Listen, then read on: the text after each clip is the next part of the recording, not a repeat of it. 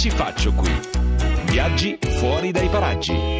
Lo sappiamo di essere in ritardo rispetto a tutti gli altri colleghi, ma siamo arrivati qui oggi dopo le feste, dopo il Capodanno e quindi gli auguri Sì, no. vanno fatti comunque Eh. il 3 gennaio fino all'Epifania vale l'augurio di un buon 2015, di Sì. un buon anno, eh, quindi Poi come prendetelo- l'albero Sì, se ne va. Poi si smonta tutto. Va bene, buon anno a tutti voi che siete all'ascolto. Quest'oggi ci rechiamo nel Corno d'Africa, un'ex colonia italiana conquistata nel 35-36 non proprio con gli strumenti No, ortodossi eh, per eh, il, eh, le faccende appunto dei gas eh, usati dall'aviazione i- italiana nel 35-36 durante la guerra di Etiopia. Esattamente, e nonostante questo sembra che gli etiopi ci amino, Mm. chissà perché. Poi magari lo chiederemo anche ai nostri ospiti, ma noi andiamo in Etiopia per celebrare, anzi per prepararci ad un evento importantissimo, anche se non troppo conosciuto da noi, che è l'Epifania Copta, il Team Cat che quest'anno si svolge dall'1 al 24 gennaio, è celebrato da circa 40 milioni di persone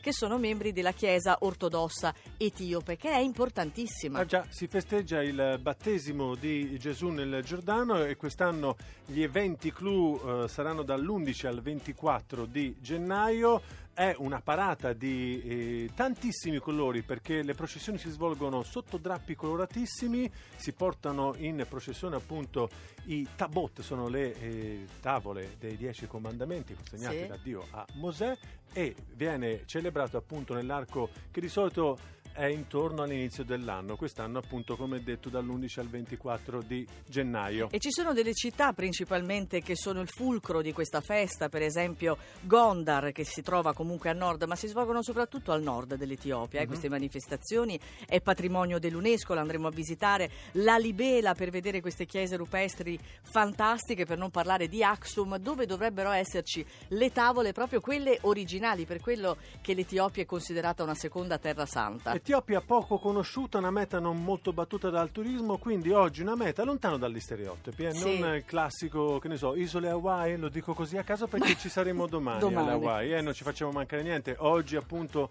abbastanza eh, d'elite o comunque eh, fuori dai percorsi turistici Sì, anche usuali, mistici, eh. anche mistici e se siete stati in Etiopia potete contribuire alla eh, confezione del programma al 348 7300 200 intanto Nicoletta Simeone non ci siamo neanche Hai presentati ragione Massimo Cervelli, però gli auguri ce li siamo fatti Bene. fuori dall'onda. e arriva anche Aretha Franklin auguri a Retona questa è Rolling in the Deep Che ci faccio qui?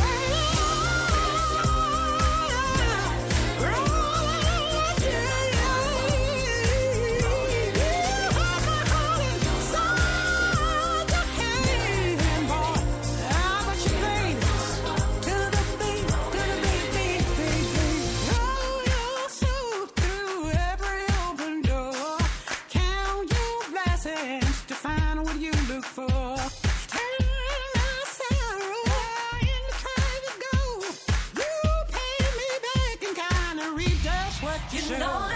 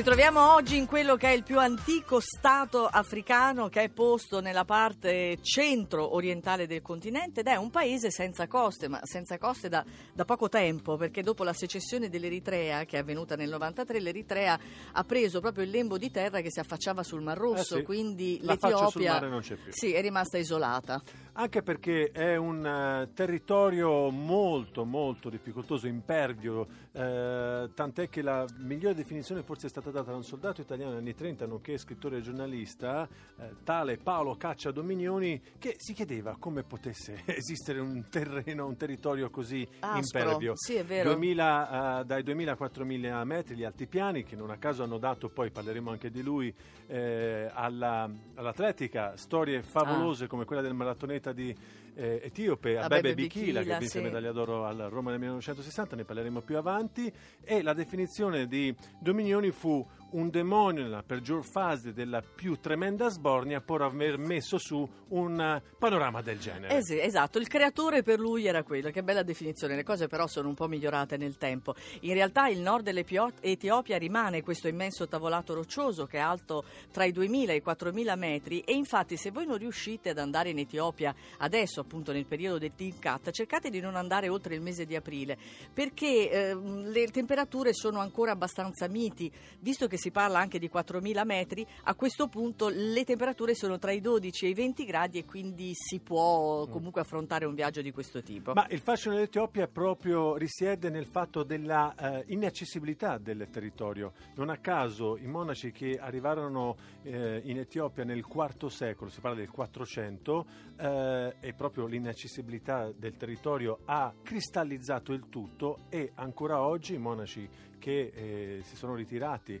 negli eremi di- dislocati un po' in tutta l'Etiopia hanno mantenuto i riti arcaici del 400. Ri- ri- è immutato tutto. Sì, sì, la culla del cristianesimo sembra che sia lì perché è nata lì alla fine, non è stata importata, visto che si parla appunto del IV secolo. Ed è un paese che però si sta sviluppando molto velocemente, Già. soprattutto Addis Abeba è comunque una città che è in mano ai cinesi perché stanno investendo tantissimo in quella terra, perché dicono si spende molto meno che in Bangladesh o nelle classiche zone in cui vanno a, sì, esatto, vanno a costruire e loro cominciano a lavorare anche al ritmo che viene richiesto dai cinesi. Esatto, perché inizialmente i cinesi erano abbastanza diffidenti degli etiopi, Sì. anche perché loro, eh, il loro slogan per fare il lavoro di un cinese ci vogliono tre etiopi, quindi mi costa il triplo, ma in realtà la manodopera è più bassa come costo e quindi io ancora tengo eh, il- la produzione Sì. in Etiopia. Adesso pare che per fare il lavoro di un cinese siano necessari due etiopi, quindi la situazione è migliorata Sta stando allo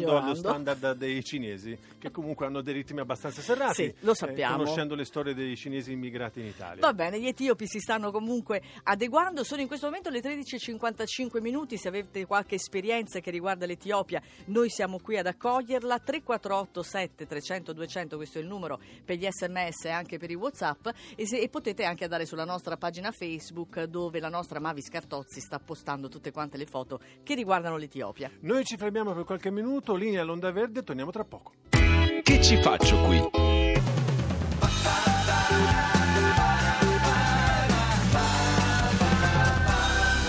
Radio 2